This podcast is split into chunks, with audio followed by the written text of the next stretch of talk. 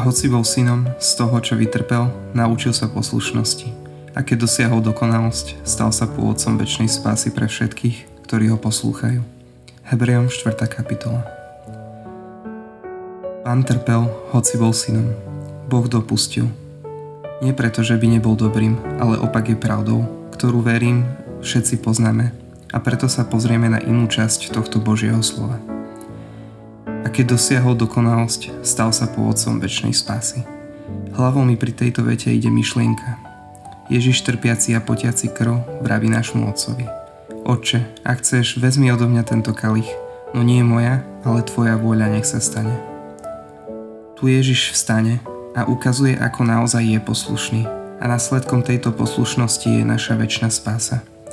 Aj naše utrpenie, ak ho prijímame a zverujeme sa v ňom Božej vôli, má rovnaký účinok pre nás, no nie len pre nás. Otec, uč ma pravej poslušnosti a dokonalosti, nie v umení nepadať, ale v umení vstávať a bojovať. Amen. Aké miesto má v mojom živote Ježiš, Boží syn? Ako by si opísal dôveru, ktorú k nemu máš? V ktorých oblastiach cítiš, že potrebuješ Ježiša viac poslúchať? Čo všetko už priniesla Božia milosť do tvojho života?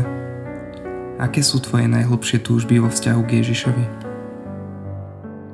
Vezmi si akýkoľvek kríž a skús pred ním pol hodinu kontemplovať.